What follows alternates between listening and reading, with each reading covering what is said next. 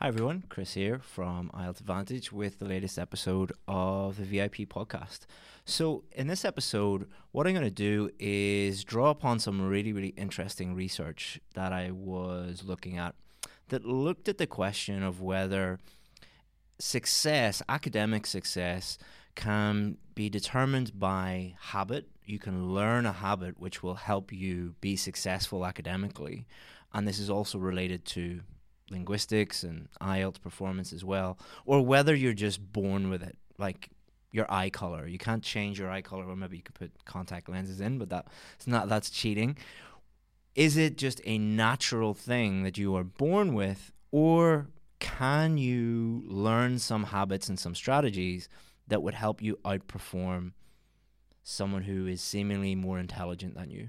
And the research was really interesting, but very, very clear. If you take two groups of people, a group of people with ex- extremely high IQ, and put them up against people with a lower IQ, but they have learned certain techniques and certain study habits, which group is going to win? Well, a lot of people might think, well, the geniuses are going to win, but it was very, very clear that the students who learned those strategies and applied those strategies to their learning outperformed the genius group, which is really, really significant for IELTS performance, I think.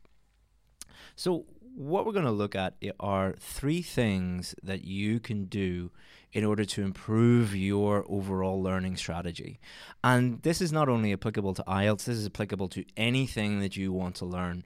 And it was also really, really interesting to find because a lot of the the suggestions that the research made were, were things that we already find in our VIP group. So these are things that I have been saying for years and years and years are actually more important than even learning vocabulary and learning grammar and learning structures and learning all these things, which are important, don't get me wrong. But these, the, the, let's call learning habits, are even more important. So let's think of the first one. The first one is the, the group of students who were really, really successful, they set very clear and achievable goals, learning goals. So they said, I want to learn this specific thing by this time. And they were able to keep track of that and they were able to make really, really good progress. Because compare that with, let's say, you are a genius and you're just like, um, I think I might want to learn this vague thing. Well, you're not going to be able to track any progress. You're probably not going to put any work in uh, compared to someone who wants to learn one very, very specific thing and they track their progress and they hit that goal. And this is something that we do with our students. And the students who tend to set goals, what they tend to do is they will break their, their progress down, they'll break their tasks down into simple, manageable chunks. So let's say, for example, they want to get a band seven in IELTS writing.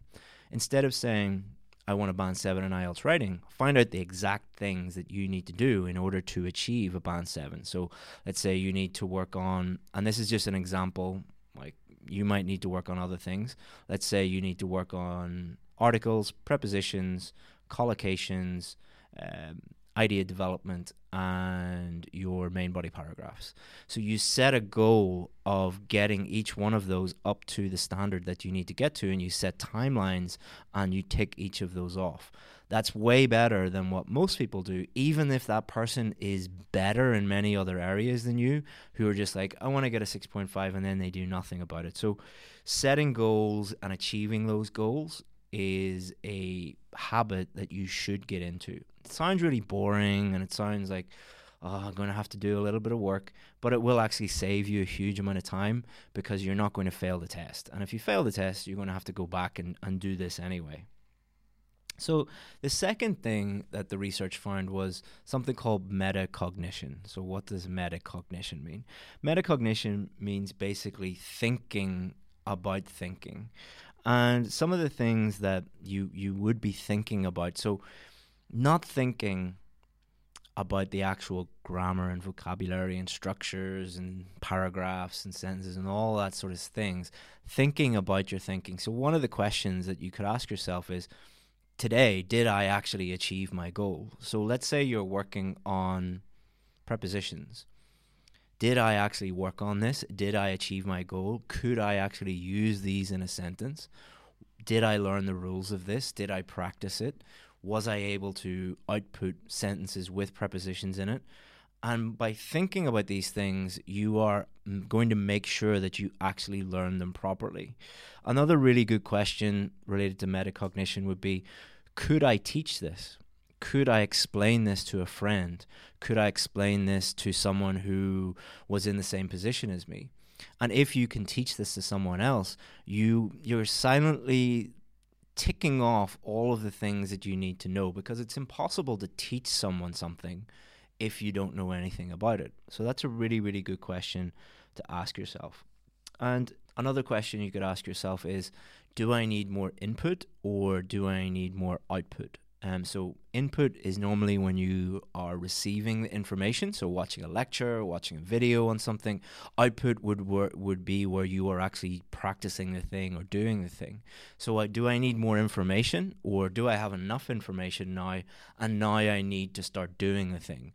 For many people, they will consume 99% of the time they think that the solution to their problem is more information when really the the solution to their problem is to start doing that thing and more output the other question you could ask yourself is Do I have enough feedback on this area? Uh, so, let's say, for example, you are working on vocabulary. You might have no idea whether that word that you used is actually appropriate to use or is accurate. So, you will need someone to give you feedback on that. And then thinking more generally about Am I focusing on the right things? Am I focusing mostly on my strengths? uh, or or am I focusing mostly on my weaknesses? If you are doing the things that you're already good at, it's kind of a waste of time. You do need to sharpen up and keep doing those things to a certain extent, but what most of your time, where most of your focus should be, is identifying those problems. The analogy I always use, you probably heard me say it a thousand times, is if there's a problem with your car, you don't buy a new car, you don't throw away your car. You identify the exact part of the car and you fix that part and then there's no problem. So thinking about thinking metacognition is really really important and you, when you combine this with setting goals I want to achieve this. This is what I want to achieve. And then thinking about whether you have achieved those is really, really powerful. And we actually do this within IELTS Advantage, the team here. So Justin's sitting beside me. One of the things I get him to do every Monday is to set goals for the week and then every Friday get them to reflect on those goals and think about whether they have actually achieved those goals and then think about what challenges do we have, what opportunities do we have, is there anything that we need to talk about? And that is very, very powerful and, and helps the whole team. And that brings me on to the third strategy that you can have, which is reflection. So think about this. Have you ever been arguing arguing with someone and you're in the middle of an argument and you're just talking nonsense and then you walk away and two hours later you're like ah oh, I, I should have said this point like th- that would have won the argument or you're like in the morning you're brushing your teeth or you're in the shower or whatever and an idea a really amazing idea just pops into your head and it was, is normally related to like a problem that you had the day before or the week before and it just pops into your head. Often, when you are in the middle of a problem and you're trying to figure out that problem, like let's say you're working on writing an essay and you, you learn how to write the essay and you're writing them and you're practicing them and you're getting feedback on it and you're writing more essays, it's very common for someone to come to me and say, I've wrote a hundred essays. It's like, okay, step away and now is time for reflection.